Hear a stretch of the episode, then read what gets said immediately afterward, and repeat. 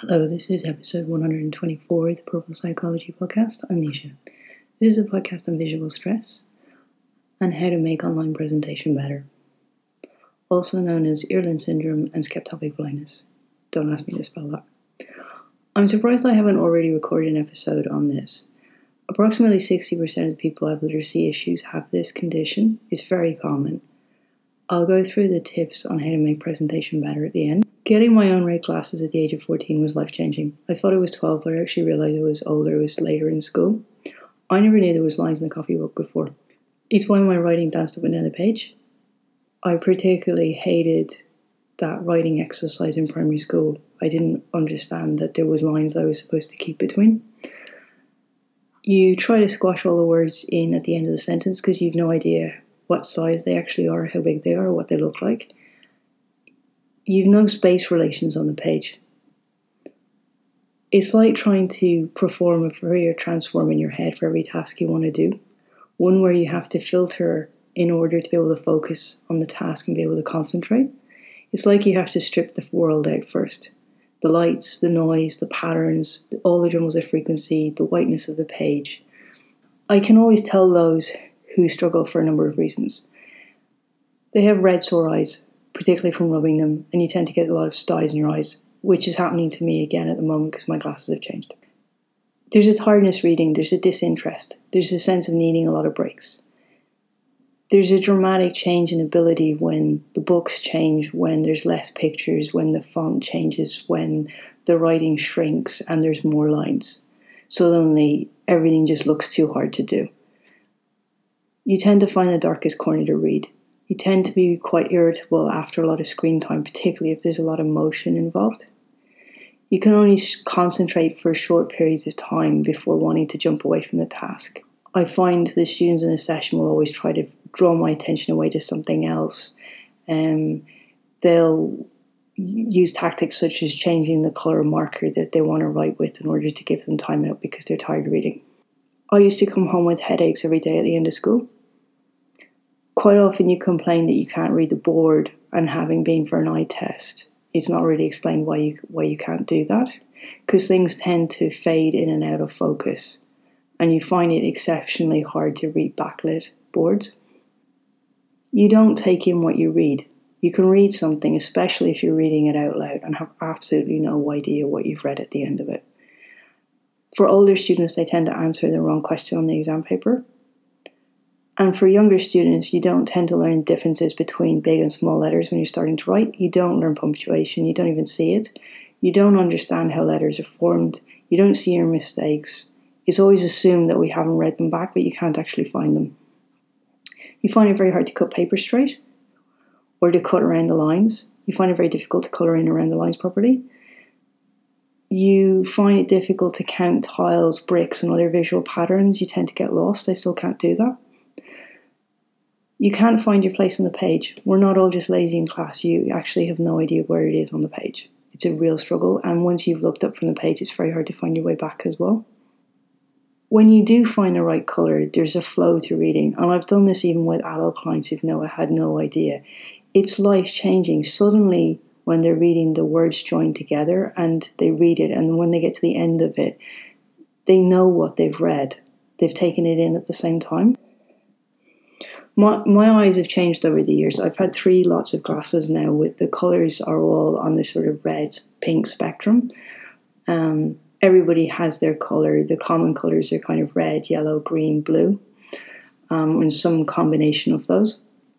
My own has got red in it, brown, and purple. And as time has gone on, the colour has has changed.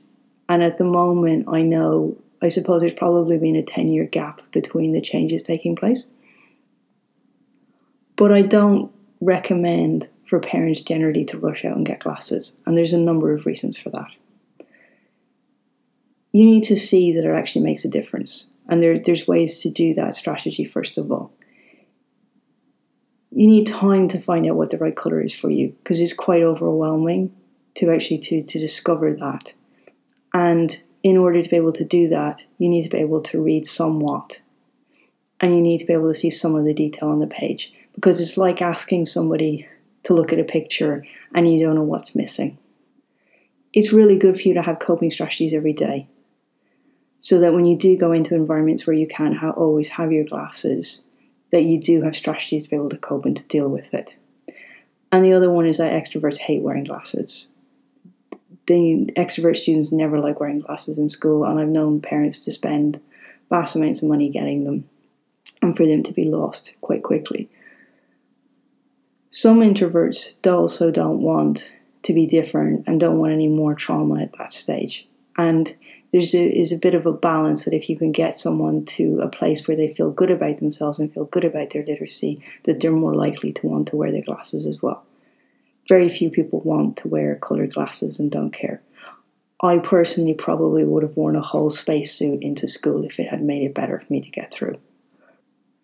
But if you want to study at university level, if you want to be a writer and you want to read difficult books, you need to get the glasses. And if you're going to spend a lot of time working on computers looking at detailed work, you also need to do so, whether that's computational analysis or if it's graphic design or whatever it is if you if you need to spend a lot of time looking at detail and you want to perform to a high level of literacy effectively with less stress it's a really good thing to do and so I recommend for people to do it when they're when they're older, certainly, or maybe about halfway through high school, certainly at that stage.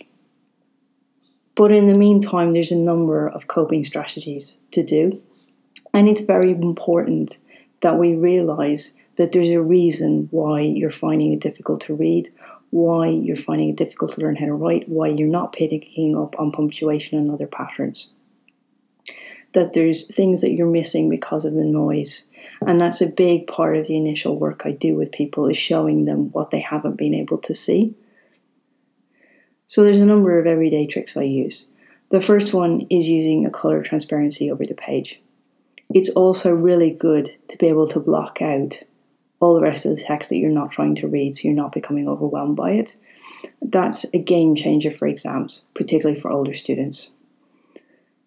It's the same with your computer screen. You shouldn't have a million windows open to try and focus on what you want to look at.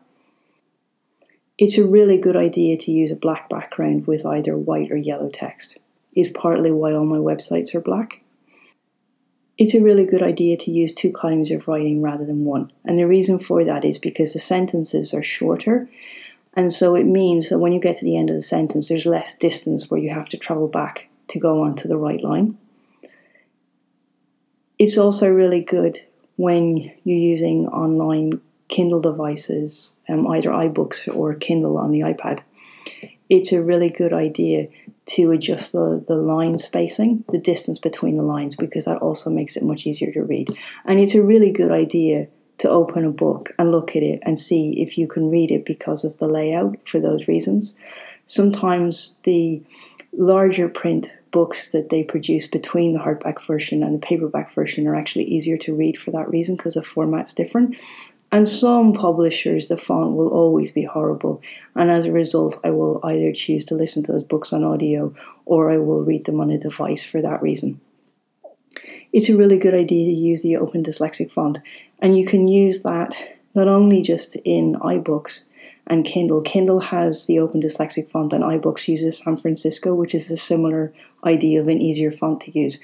But the Open Dyslexic font is available for both PC and Mac for Word and for Pages documents. It's a really good idea to use the dark mode in all apps. It's a good idea to reduce the white point. I know you can do that on an iPhone. And it's a very good idea to change the nighttime settings. And you can actually do this so that it's scheduled to come on at the hours when the light changes. And for me, my color tone is set to a sort of a yellow ready color, but do what suits you. There's a whole spectrum of colors there for you to choose from. It's a really good idea to use colored paper, especially if you're trying to read notes for a presentation. Use a black background on PowerPoint and Keynote presentations, especially for all those on- online classes that you're creating at the moment. And again, you can download the Open Dyslexic font for it and you can pick either a white or yellow uh, font, which is very easy to read. So colors that are very easy to read in black are yellow, orange, and light green. Use a font when you're doing your own work that's easy for you to read. I use the Open Dyslexic font for all of my writing because I can find my mistakes in it better than I can for other fonts. And then I change it back because some people don't like reading that font as much. Create a favorite template that suits you for your work. Again, in Pages, that's very easy to do. You can create a black background template which you can save and you can open up each time with the various settings saved in it that you want to use. But in Word, you can also um, create a background as well. Don't use black pens, especially on a whiteboard. Um, it's already said that backlit boards are much harder to read, and the actual Kindle device that's backlit is not as easy to read um, and doesn't have as many settings as using the Kindle app, for instance, on an iPad. It's a completely different experience. For me in school, the projector, and in college, the projector was particularly hell because it was a huge glare off it. Um, but things have advanced a lot now to using smartboards and connecting in technology straight into those. So again, use a dark mode if you can and use a darker background. If you are writing on a board or even on a page for yourself, blue or purple ink are the easiest to read. Those are the most common whiteboard markers that we used. And it's a really good idea to break up the text as well into different colors to highlight words, um, to change the colors so you don't have a really dense area of text all in one color, because that makes things stand out and it makes it easier to move from point to point and so on. And it's a really bad idea if you have your own notes and you're reading back over them and that they're all in one color as well. I've done a whole podcast before on the different types of paper to use, whether you use line or plain or squared. Um, I always use plain paper for writing because it's less distracting and less worrying about keeping on the lines. I use squared paper for plotting out detailed ideas and creating flowcharts and so on and mapping out ideas. I'm not a big fan of lined paper at all.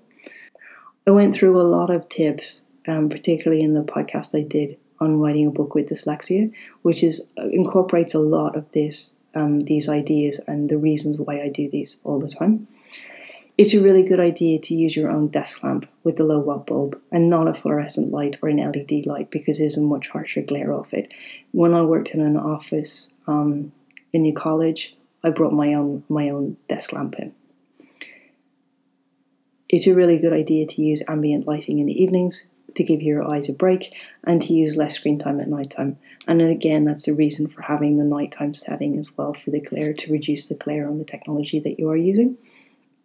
We get into a bad habit in school of doing things the way that suits other people or what's expected of us because nobody kind of presents that there's a different way to do things. And the way that we present information to ourselves makes a big difference as to how we take it in. And it's so common for me to work with adults who are who are so used to conforming themselves for 14 years in school that they've never actually set up their work environment or their computer or their iPhone or anything else to work in a way that suits them.